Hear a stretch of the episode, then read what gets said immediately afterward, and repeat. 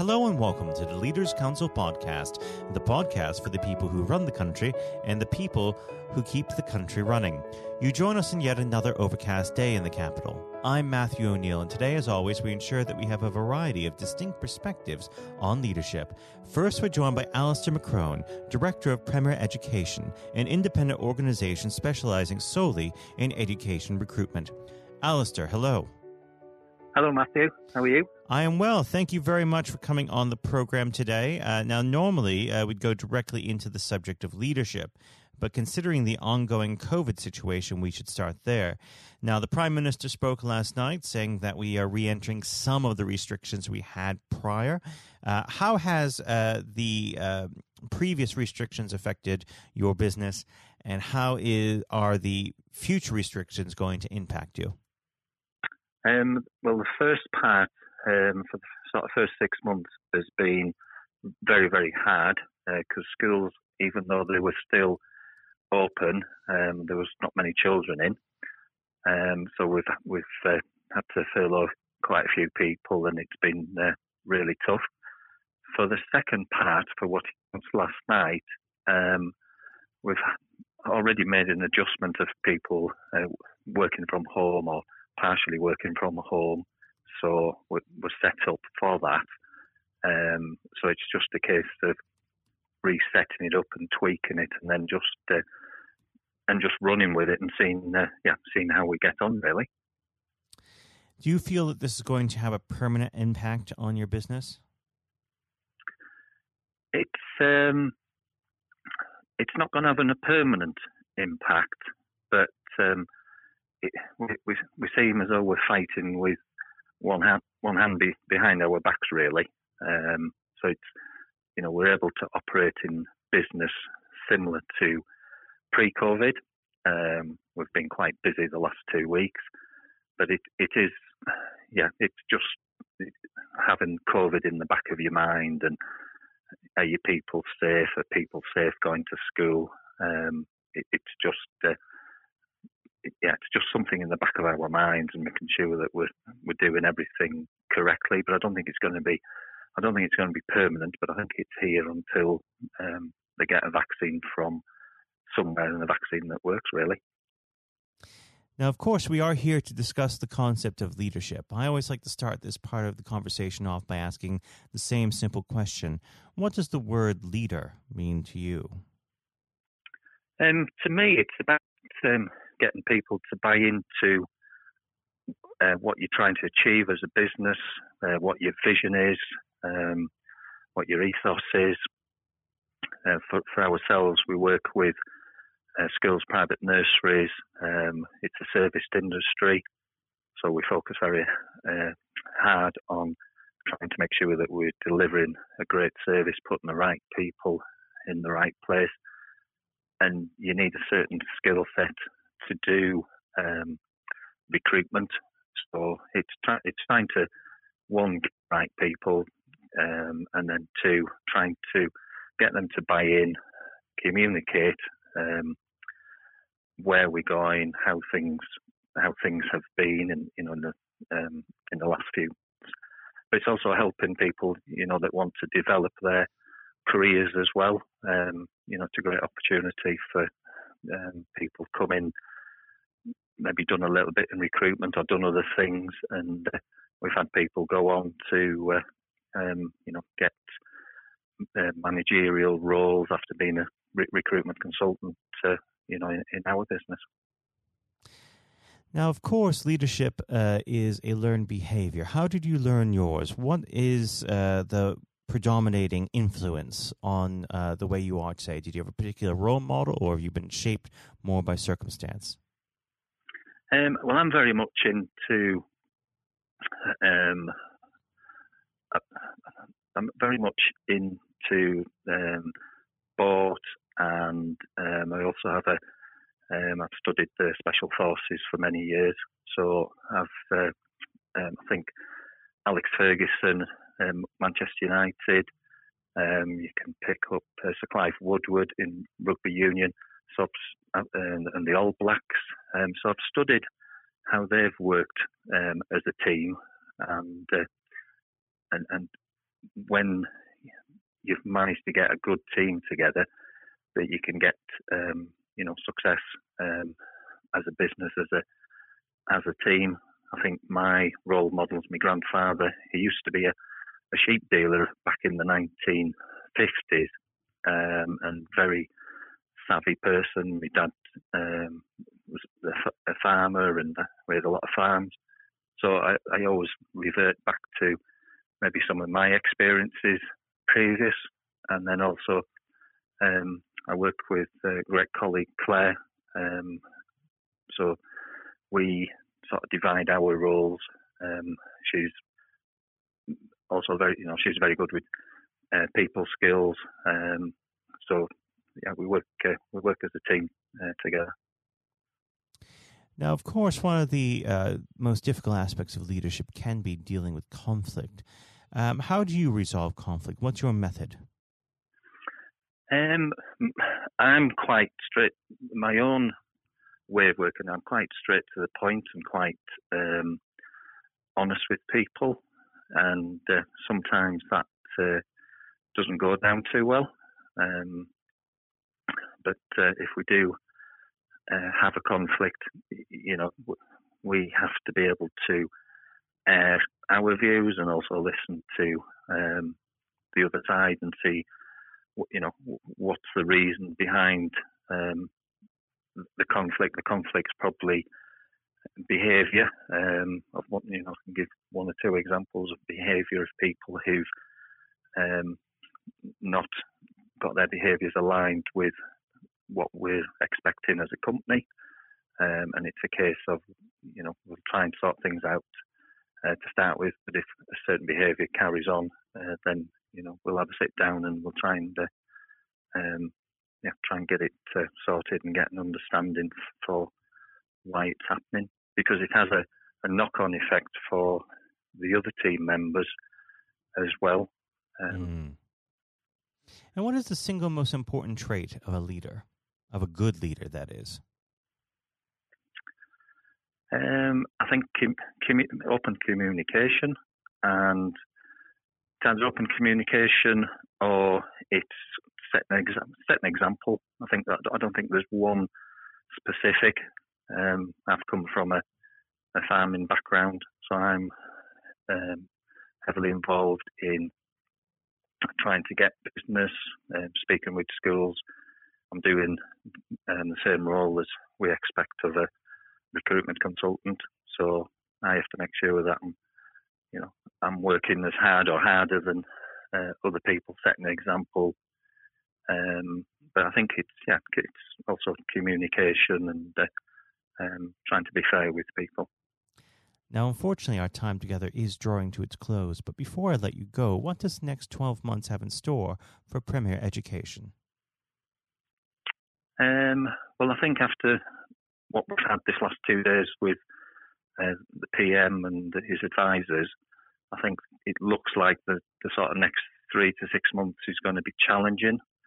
Um, we're finding that with our clients that some schools they've been booking more at the start of this term, um, so we're hoping that we could be uh, we could be busy, but everything just um, hinges on on the government direction in COVID going. We, we, we just have to. I think it's. Uh, I read um, General Montgomery's biography, biography in January, and it was a case, you know, of uh, always planning, always having to tweak the plan, and, and we're sort of, as a business, we're having to uh, um, keep doing that daily or weekly. Well, Alastair, I'd like to thank you very much for coming on the program today. It's been a pleasure to have you. And of course, we'll have to have you back at some point in the near future. But for now, Alastair, thank you. Thank you very much. Bye bye. That was Alastair McCrone, Director of Premier Education. And now, if you haven't heard it before, is Scott Challoner's exclusive interview with Sir Geoff Hurst. Lord Blunkett, welcome. Thank you very much. It's very good to be with you. Um, well, of course, uh, nothing is being said uh, at the moment other than COVID 19, uh, which uh, we must touch on. Um, what would your message be to small businesses who are trying to keep going? Well, I think the last ones standing will be the ones that thrive when we get back to some sort of normality. So it's have confidence and courage. Obviously, take advantage as far as you can of the government help. I think that Rishi Sunak, the Chancellor, has gone about as far as you could have expected. Mm-hmm. In the circumstances, there are obviously small businesses that fall between the cracks. Those who uh, don't have um, defined premises can't benefit from the business rate waiver, uh, have not really been able to demonstrate that they can uh, adhere to the PAYE for furloughing staff, and of course whether they can receive the the grant, 10,000 or 25,000. All, all, of those who can uh, are obviously able at least to benefit from that for the time being and look to the future. But I think the second thing to say, and they don't need me to tell them this as a politician who who did once do a business studies qualification, which is that it will be a different world, and being able mm. to hmm. think about how that world will look in a year's time, and be creative about it, and learn from not just what's happening to you at this moment in time, but to others around you and the sector that you're working in, that will be really important. Do you feel that the long term uh, effects of uh, the COVID 19 outbreak uh, will, in some ways, be positive uh, for British industry? Well, only in the sense that people are having to be creative, they're having to adjust and innovate. Therefore, they're thinking about more productive, if you like, greater productivity ways of delivering the same service or delivering the same products.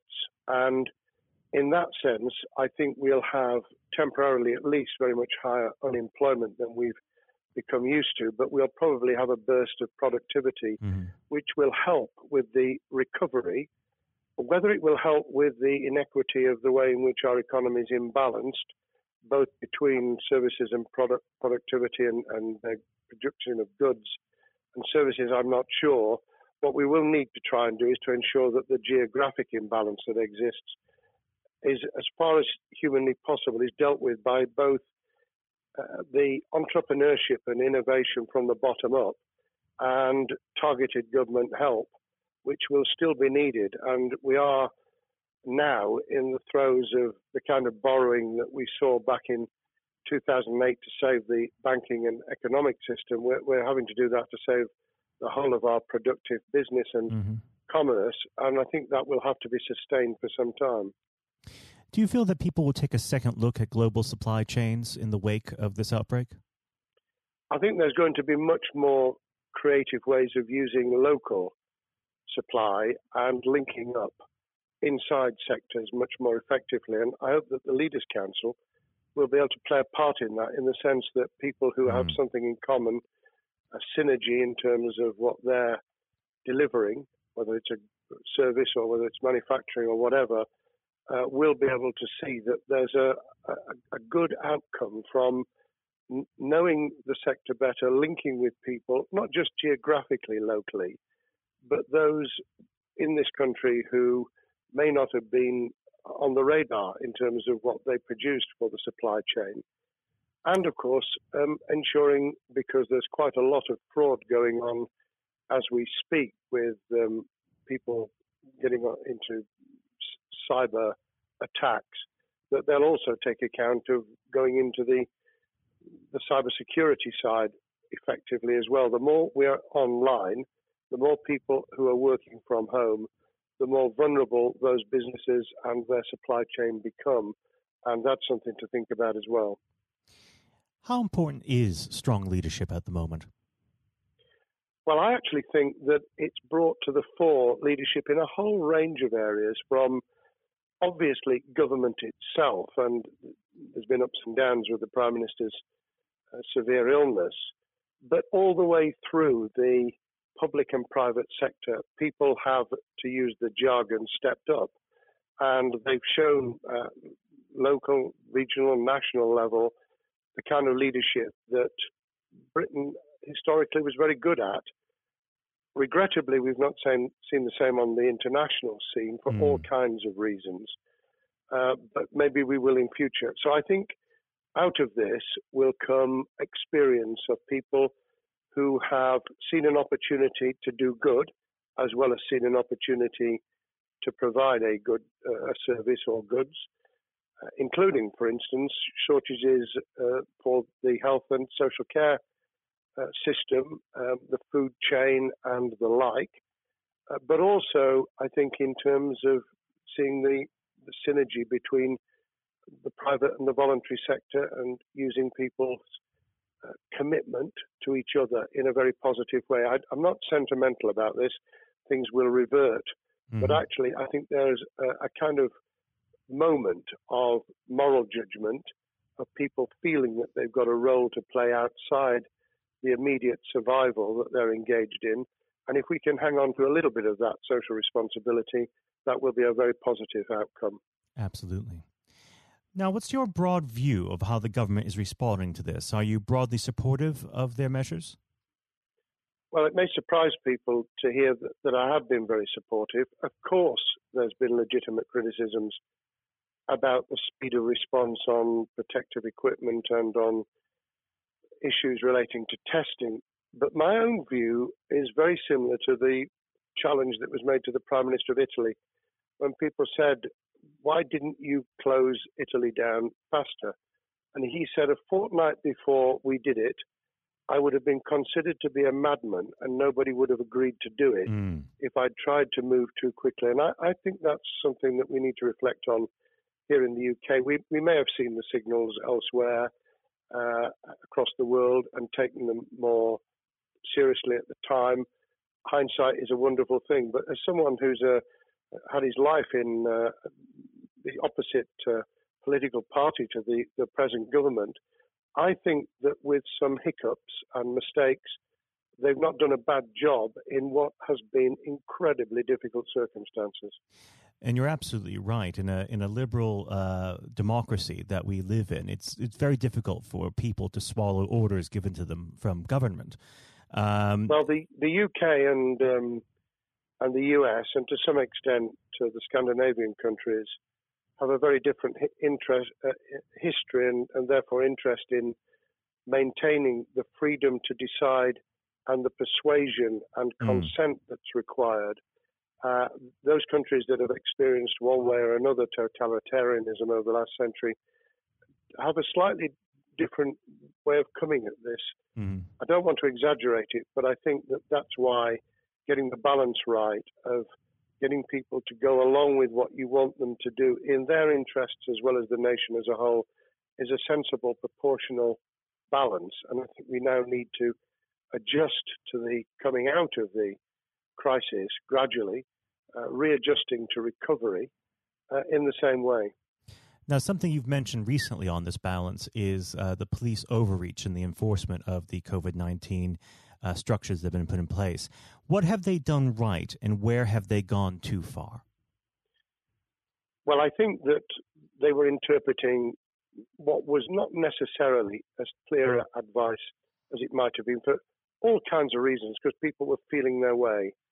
I think what's come out of it has been uh, a demonstration by local police services in some parts of the country that they could get people to do what was needed without the heavy hand of drones overhead mm. or people being told that they you know shouldn't be walking in the street because this was all about self isolation not incarceration it was about getting people not to pass the infection on to each other and therefore to provide distance rather than to make our lives a misery those police services that adopted that policing by consent and chivying people along did really well. Those who went over the top, I think, soon got a very substantial pushback. And one of the strengths of our democracy is that you could have that debate. People could say, I'm terribly sorry, we, we think the police force in our area has gone over the top. And that in itself is a constraint and uh, a readjustment. That, that's another strength of um, living in a country where you can have opinions and express them without actually being thought to be a fool. Now, of course, uh, the government has faced criticism uh, that they were slow to react, uh, and Boris Johnson wasn't present at the early COVID 19 COBRA meetings. Now, uh, number 10 has claimed that this is normal practice. Uh, the health secretary often chairs Cobra meetings uh, related to health. Does this tally with your experience as a Secretary of State, or would you have expected the PM to be more hands on during the initial stages? I think different prime ministers do have a very different style. And Boris's style, which I think will now be considerably adjusted, was very swashbuckling. In some senses, delegating is a good thing, uh, as every leader of every business or public service knows. Those who try to pull too much into themselves end up with a massive bottleneck, uh, great uh, failure of trust, and the inability of people to show what they're worth and to, to demonstrate their capability. So I, I, I'd be very wary of jumping in and saying he was wrong to delegate the essential Cobra meetings. What I was surprised about was that he didn't um, chair the first couple because mm-hmm. my experience with Tony Blair for the eight years I was in cabinet was that Tony was a great delegator, but he would get a grip to begin with, watch what the difficulties were, and then give people direction and confidence to be able to get on with it. So looking back, I think Boris himself probably thinks, God, I wish I'd spotted the signals from elsewhere in the world more rapidly and I'd just been there. However, this also raises another issue. All of us in positions of leadership need good teams around us. Mm-hmm.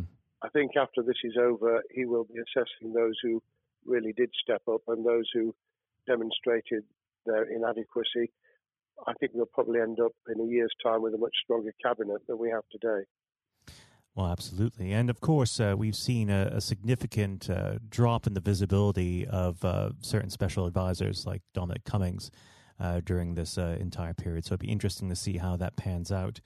Um, well, now- it's certainly readjusted the role of those behind the scenes with those who should be taking the decisions having received advice. Obviously, there's been a complete transformation in the profile of experts, if I might use that term, who'd previously been denigrated. Mm-hmm. Scientists, medics, people with behavioral science uh, understanding. My only criticism was were we getting wide enough advice? Were we narrowing it too much to a couple of key centres in London? But that's because I've always been adverse to everything being London centric. I think there's great expertise, wisdom, experience out in the sticks, and uh, we should use it. Uh, rightly so. Um, now, was pandemic planning part of your time as a minister, particularly perhaps uh, when you were Home Secretary? Well, it was, but it was on the back of risk arising out of counter-terrorism measures. Right. Uh, I was the Home Secretary for three months when the attack took place in September 2001 on the World Trade Center and beyond we did an enormous amount of uh, scenario planning, both desktop and, and real. On the back of that, it was very heavily orientated to future developing terrorism risk. I certainly got involved with talking about pandemics. I remember being at a seminar in Edinburgh where the university there had done a lot of work itself on the issue of pandemics. And of course, we, we saw SARS and other things emerging. I, I think it would. People have criticised the government for not picking up the report from 2015, five years ago. I think that what happens is human nature kicks in. You deal with what you're immediately faced with. Mm. You you can you can sponsor reports, this is true of business planning, of course, as well, and scenario planning for what business continuity will look like, recovery plans for business, what will happen if um, there's a cyber attack, what happens if there's an energy sh- shutdown. Um, these kind of things you, you can look at, but you're immediately turning your eyes to what's in front of you. And had we picked up a bit more on the danger from Ebola and SARS and what have you in the past, then we might have said, what if something hits us in the developed nations that we don't have a vaccine for, mm-hmm. that we can't immediately whisk up uh, protective materials or equipment or, for that matter, medicines that help with recovery, all of which we now see are a danger. I think this will make an enormous difference to the planning for the for the years ahead. I hope it will be widened so that we don't just look at what's happened, but very rarely do you see something exactly repeat itself.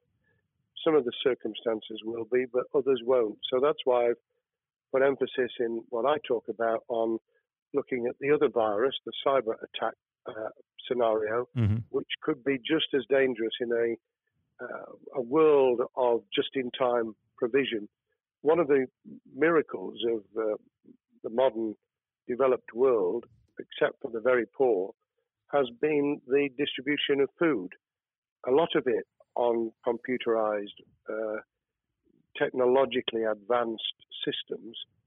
If that were to come down, we'd be in real trouble. So I think we need to think those sort of scenarios as well.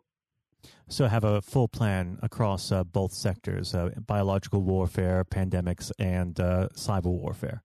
Yes, and to do so on different levels. I think again, thinking of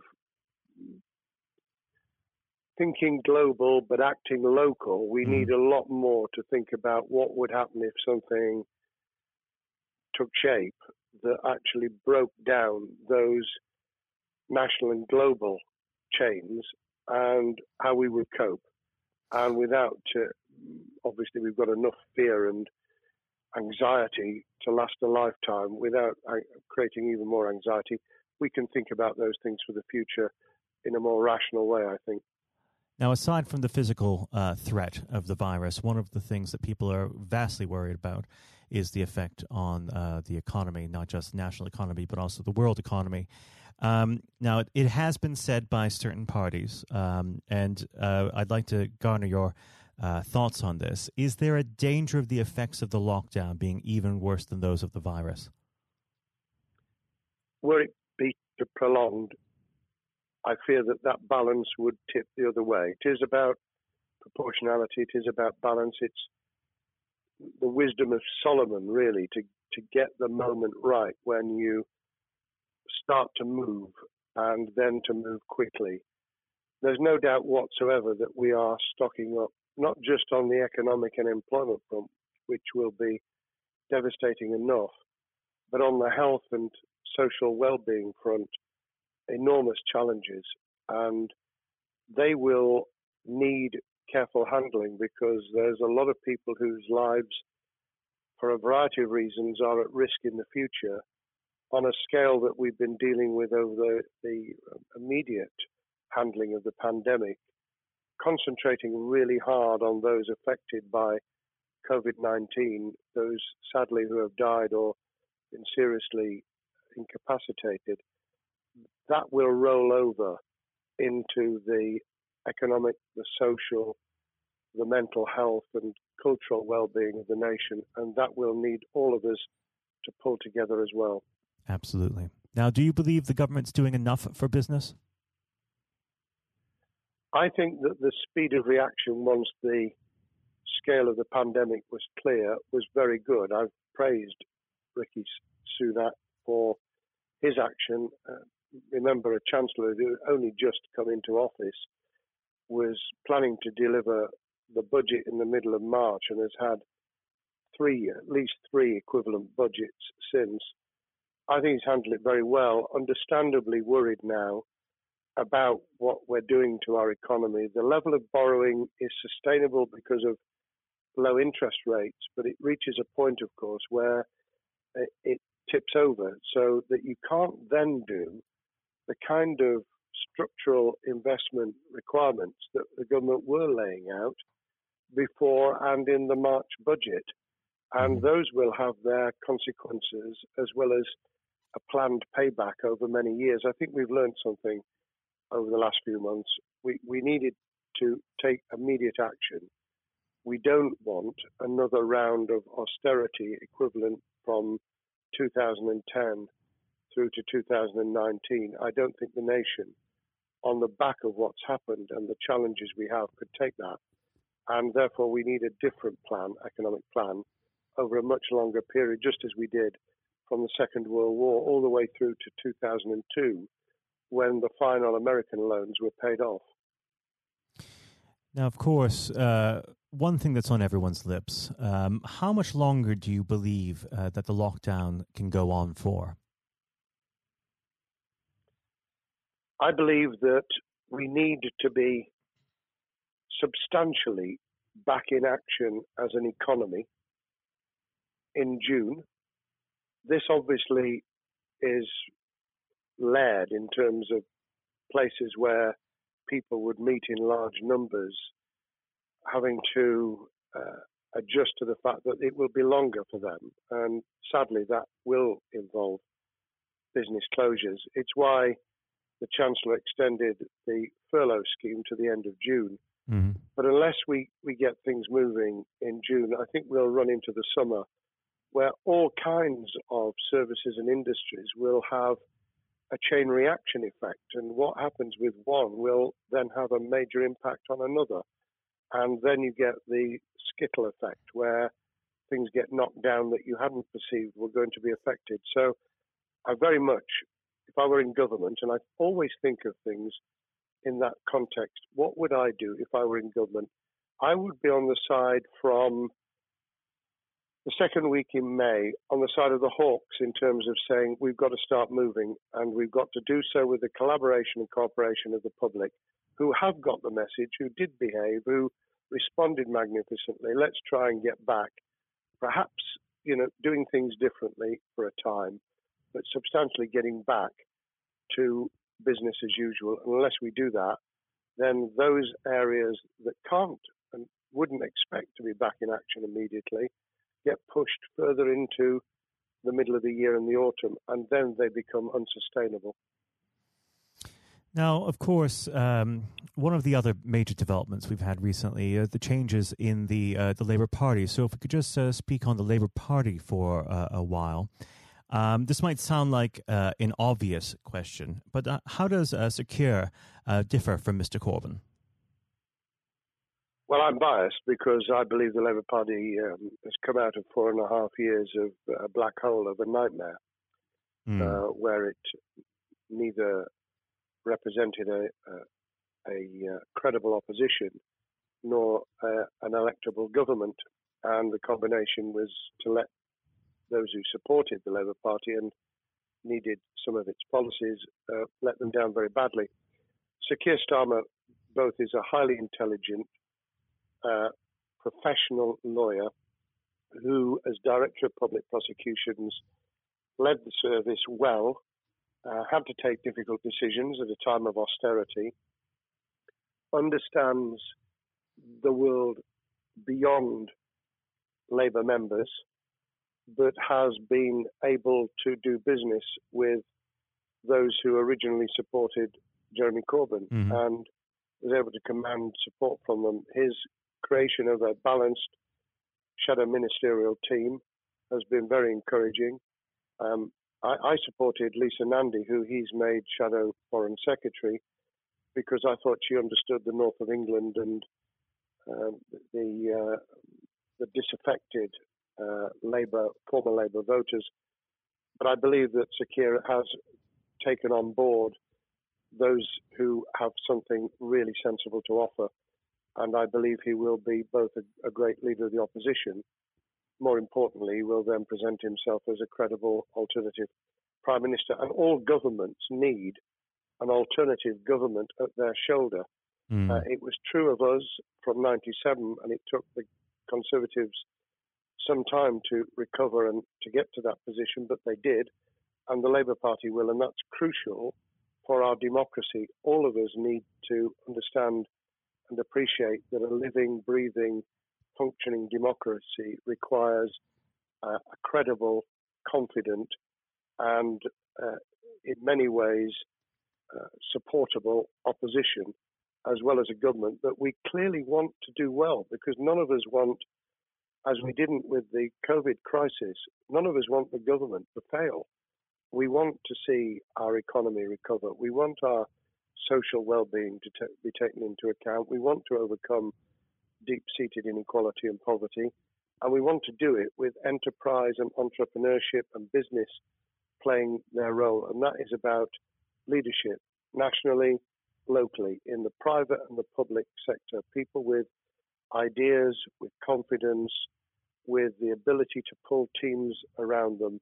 Above all, to have some idea of what it is they want to achieve and a very good idea as to how to achieve it.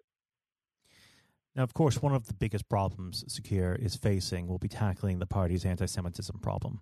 Uh, there has been a recent internal report that has been quite damning. Uh, what's your response uh, to that report, and what does Sir Keir need to do in response? Well, there are two reports. One, which is being produced by the Equality and Human Rights Commission, uh, which he will and has already indicated will implement in full. The second was a leaked report put together by the supporters of Jeremy Corbyn, 800 pages of private uh, interchanges on social media, which he has, uh, Keir Starmer set up an investigation to identify uh, who did it, who leaked it, what the content was, does it have any salience and lessons for us, and where necessary, action will be taken. So I hope that uh, as he moved very quickly to reassure the Jewish community, so he will be able to take the necessary steps to back up that reassurance with the kind of actions that says that this was a blight on a historic great political party that all, of all of us were ashamed of. We've been able to put that behind us and to move on to facing the future with confidence. What's the one king, uh, key thing that Sir Keir needs to do to restore Labour as an election winning party? I think Sir Keir Starmer's major challenge is to convince sceptical voters that Labour has not only reverted to a party that they can support because they can see it acting, developing, presenting as a credible alternative government, mm-hmm.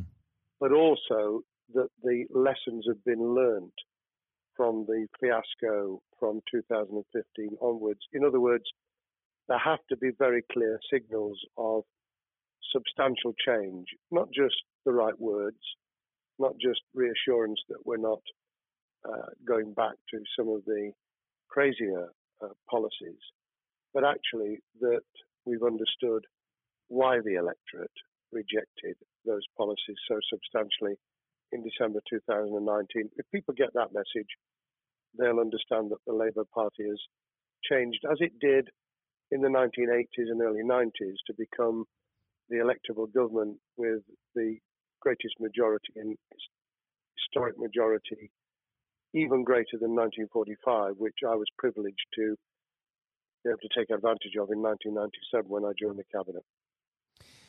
Now, I know what your answer is going to be to this question, but uh, indulge me. Um, do you think Sir Keir has what it takes to be PM? Yes, I do. I think he has the background, he has the experience, he has the professionalism, he has the forensic uh, mindset, and he has the confidence to have put a team around him which will ensure that it will work. And those elements are true of all leaders. Ideas, the ability to build a team, to have confidence in that team, uh, and to be able to demonstrate leadership in practice, sometimes at the most difficult times and you know the leaders' council, those sharing their thoughts with uh, uh, the kind of thing that we're doing now uh, with uh, a podcast, but also joining us in linking up in that network of people who can support and help each other and learn from mm-hmm. each other. That is what needs to be done in politics as it needs to be done in business. Thank well, you very much indeed, Matthew. Well, really thank you for coming on the uh, the program. It's been a, an absolute pleasure, and I look forward to speaking with you again. Thank you very much, and good luck to all those listening in what has been a nightmare scenario. Good luck for the future. Have courage, have confidence, and yes, listen to those who know more about business than I ever will. Thank you, Lord Blunkett. Thank you. This has been the Leaders Council podcast. Thank you for celebrating excellence in leadership with us. I have been your host, Matthew O'Neill. Until next time, goodbye. Thank you for listening to our podcast. The views expressed within the podcast do not reflect the views of the Leaders Council of Great Britain and Northern Ireland, its parent company, or subsidiaries, members of staff, other guests, or any other person therein associated.